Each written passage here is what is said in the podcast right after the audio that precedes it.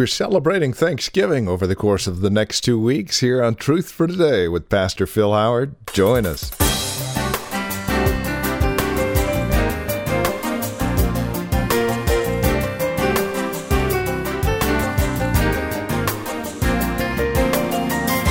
You ever struggle with being thankful? Find it hard to find things to be thankful for? You know, there are times when we hit those doldrums, aren't there? Well, here today on Truth for Today, Pastor Phil Howard will take us to Luke chapter 17, along with a few other passages, as we take a look at some themes of Thanksgiving, helping you to remember those things that we are to be thankful for. From Valley Bible Church in Hercules, we would invite you to join us as we celebrate Thanksgiving this week and next. Here's Pastor Phil Howard with today's broadcast. Of our Thanksgiving holiday, I thought I'd give you a panoramic view of what the Bible says about Thanksgiving. And so I'm going to read this passage out of Luke 17, and then we're going to just dive into different themes of Thanksgiving throughout the Bible and see if we could find an excuse to be thankful. Listen to Luke 17 11. On the way to Jerusalem, he was passing along between Samaria and Galilee. If you read John 11, you would see that uh, uh, heat is growing against Christ, and he makes a last visit to the north of, in Galilee and Samaria. And as he entered a village, he was met by ten lepers who stood at a distance and lifted up their voices, saying, Jesus, Master, have mercy on us. When he saw them, he said to them, Go and show yourselves to the priest. And as they went, they were cleansed. Then one of them, when he saw that he was healed, turned back, praising God with a loud voice. And he fell on his face at Jesus' feet, giving him thanks. Now he was a Samaritan.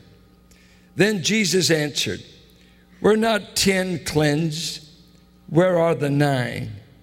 Was no one found to return and give praise to God except this foreigner? And he said to him, Rise and go your way. Your faith has made you well. Literally, it says, Your faith has saved you. And uh, it's an amazing thing. Jesus healed a lot of lepers. He healed a leper in chapter 5, just one man. He touched him and he was healed. The, the only reason this story is he was healing a lot of people. This is just a brief story. It's the only one of the Gospels that records this story. And, and its, its theme is not Jesus can heal, he's been doing that for three and a half years. It was to re- reveal the kind of response he got out of people that he did heal. He did all kinds. He raised the dead. He healed lepers. He healed blind. He cast out demons. Uh, on and on, the miracles were uh, too many to be told. But he makes a point here that these men who were social outcasts had no way back to family, synagogue, or friends because of their leprosy all of a sudden they cry out, which was common to do, have mercy on us. I love the word mercy. It literally means to have pity on those suffering from some aspect of sin. I'm either sick because of sin, and I'm going all the way back to all sin and death came through the fall of man.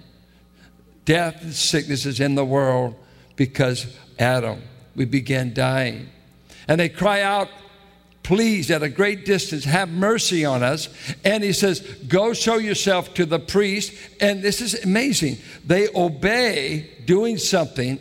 They haven't been healed yet, but on the way, and only one notices, I've been healed. They had to go to the priest according to the law, and he had to give them a write off that you're free to go back to family, you're free to go back to synagogue, you're free to enter into the social life of Israel again because the stigma has been healed and cleansed, and only the priests could give them, as it were, an okay. And they were taught how to examine lepers and how to uh, diagnose whether they were healing and non contagious. So they're on their way. This one man's healed, which seems to be the other nine were Jews, one is a Samaritan. And if you know anything about it, the only way that people who hate each other can ever fall in together is to have the same problem. They all have the same problem, so they didn't throw up a Samaritan can't be with nine Jews because the Samaritans were a half breed race that the conquerors from Assyria bred with Jews to break down the genetic line. So the Jews saw Samaritans as a form of genocide against their race. So they hated Samaritans with a great hatred. The Samaritans also were not orthodox. They only accepted the first five books of Moses. They didn't buy any other of the Old Testament. They didn't accept the fact of angels. They had all kinds of uh, different teachings from Orthodox Judaism. So there was religious rift, there was a racial affront in even forming the Samaritan people. But the least likely one, the Samaritan, is the one who comes back and he said, I just wanted to come back and say thank you. The priest you sent me to didn't heal me. The priest that I'm going to, he gets me back in favor. He gets me back in good standing with wife, family, and friends. But you're the one that healed me. And I've come back to say thank you. And Christ, uh, no other miracle does he ever do this. He said, Where are the other nine? Did I not heal 10 of you? Where are the other nine? And so, if this parable and this true story, if it's indicative, only 10% of the people whom God blesses and gives them life, breath, food, sustenance, even healing, ever return to say thank you. So 90% of the people on the globe now have never said thank you to God for anything. Now, what's scary is the most orthodox religionists of the day were the other nine. They were the Jews, they were the Orthodox. They had the Psalms. The Samaritans didn't accept the Psalms. But only the Samaritan he obviously was truly converted to Christ that day. He put faith in Christ. He acknowledged him as his healer, and he began to glorify God and to give him praise. Now, I thought we would look at several uh, kind of a newspaper study. This is a topical study. You're not used to much of that. I want to look at several things why we're told to give thanks to God. Then uh, we'll consider uh, when we ought to give thanks who should be doing it, and then let's just consider some ways how you can give thanks. So let's first of all ask, why in the world should I get involved in being thankful? Let me ask you this Do you think ours is an age of thankfulness? I think what I hear is entitlement. I got it coming. Uh, you, I deserve it. Uh, you better do it. You better do me good. Oh, at Christmas time, couldn't you have done better? Uh, and, and, you know, as children, we, we accept it as children. Uh, you could put everything under that tree but that one gun that they wanted, or that one toy. We're talking about play guns here. play guns. Uh, my, I got a grandson. If it's not a gun, he doesn't want it.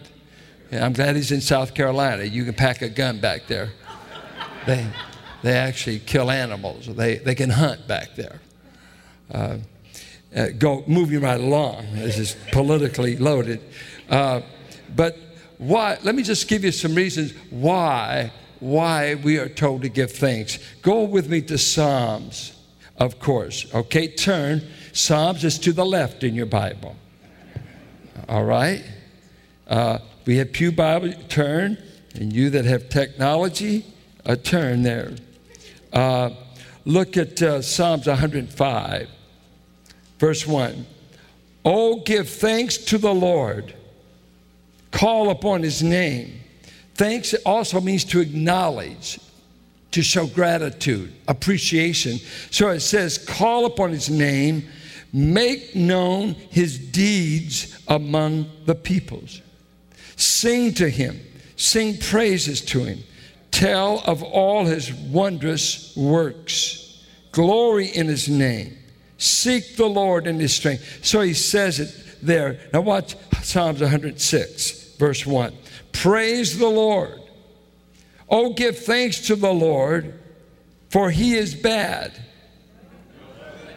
Okay? You caught it. Some of you are awake. Good.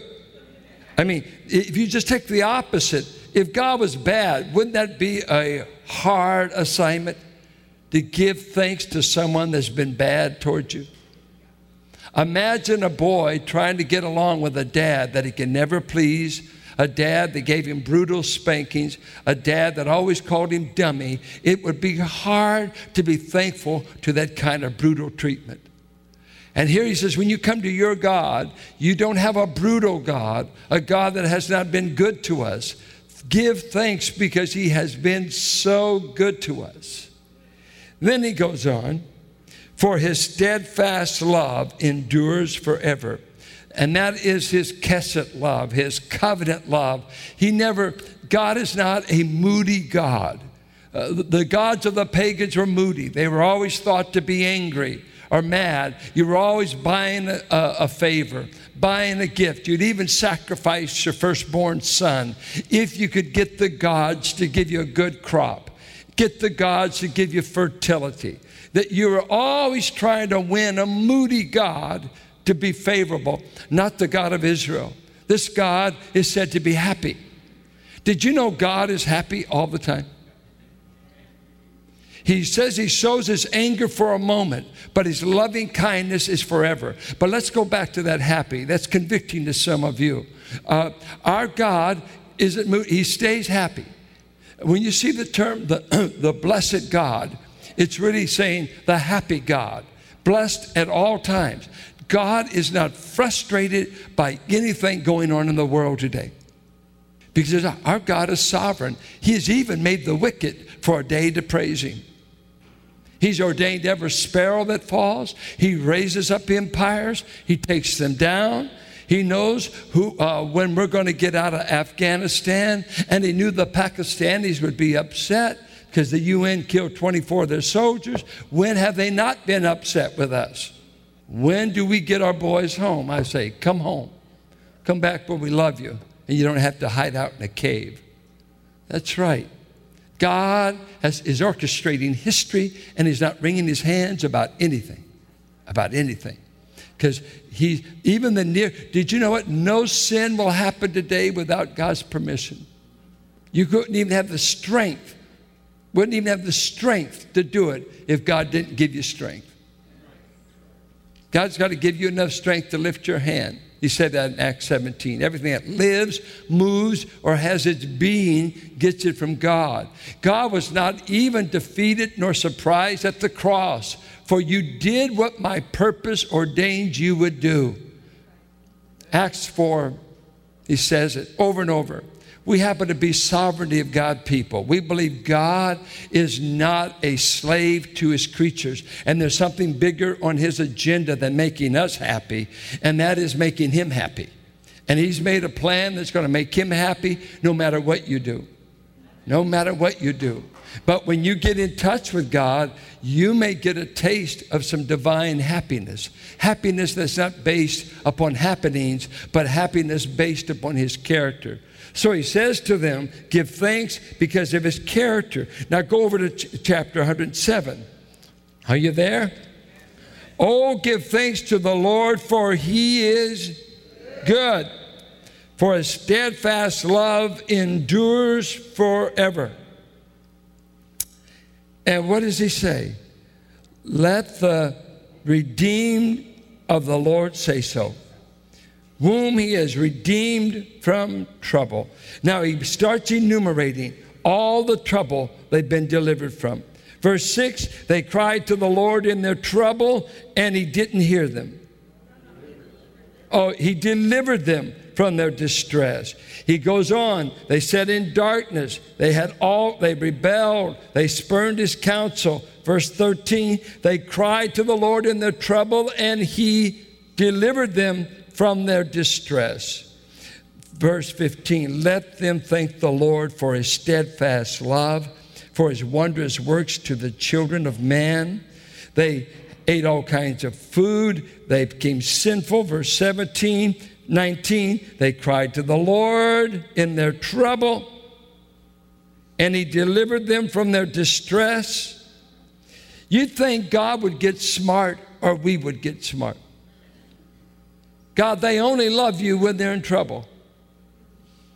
They only want you when they're in trouble. Do you think that's changed? Do most people come to God when they get a brand new car? Is that what does it?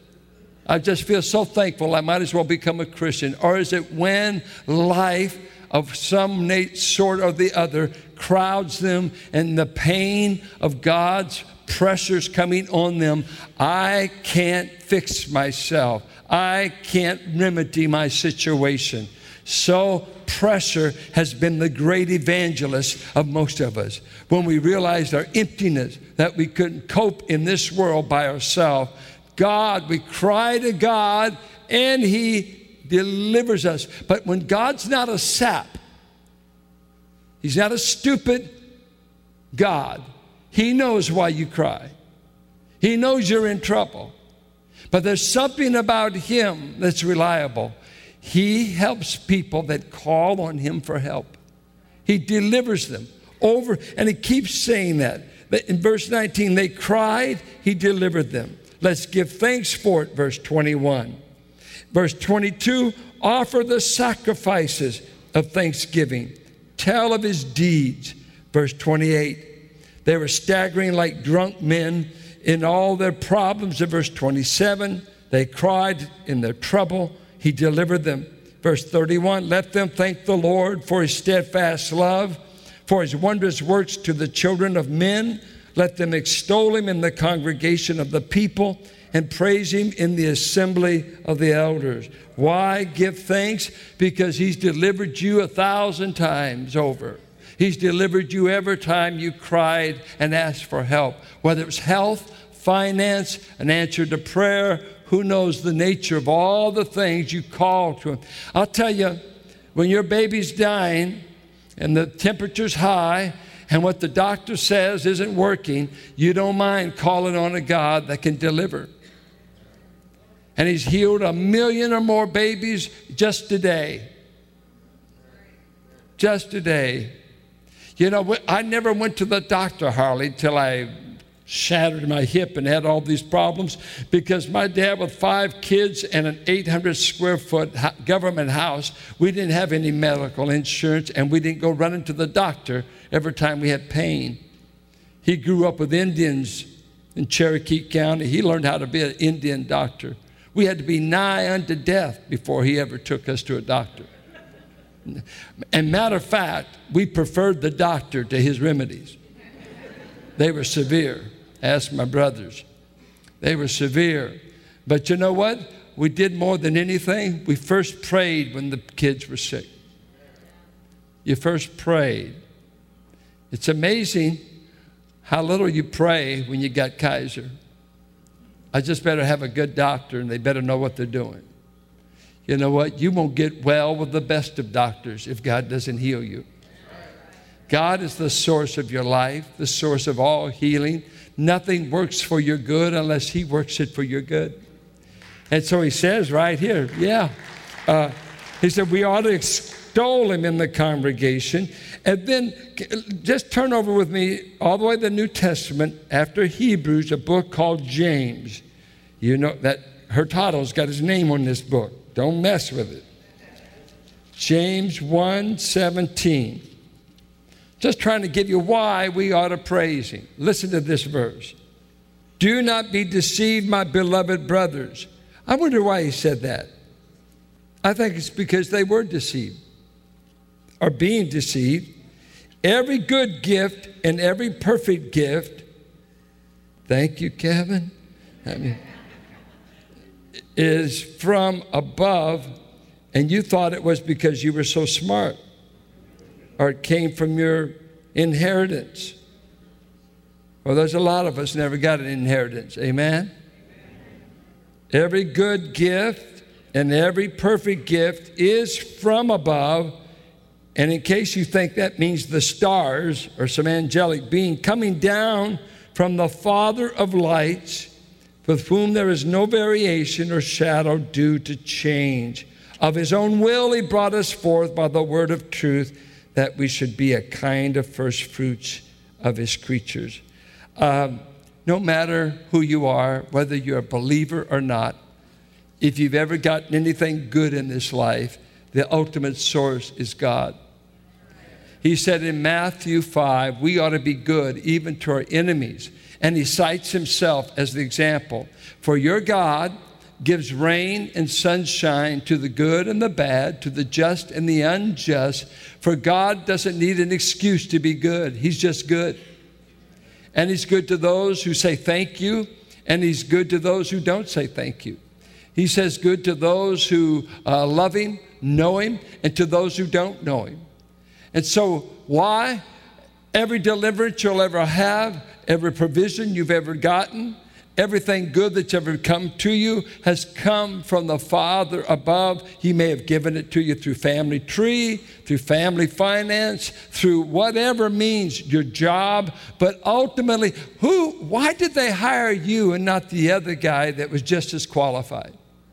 Why you? Why you?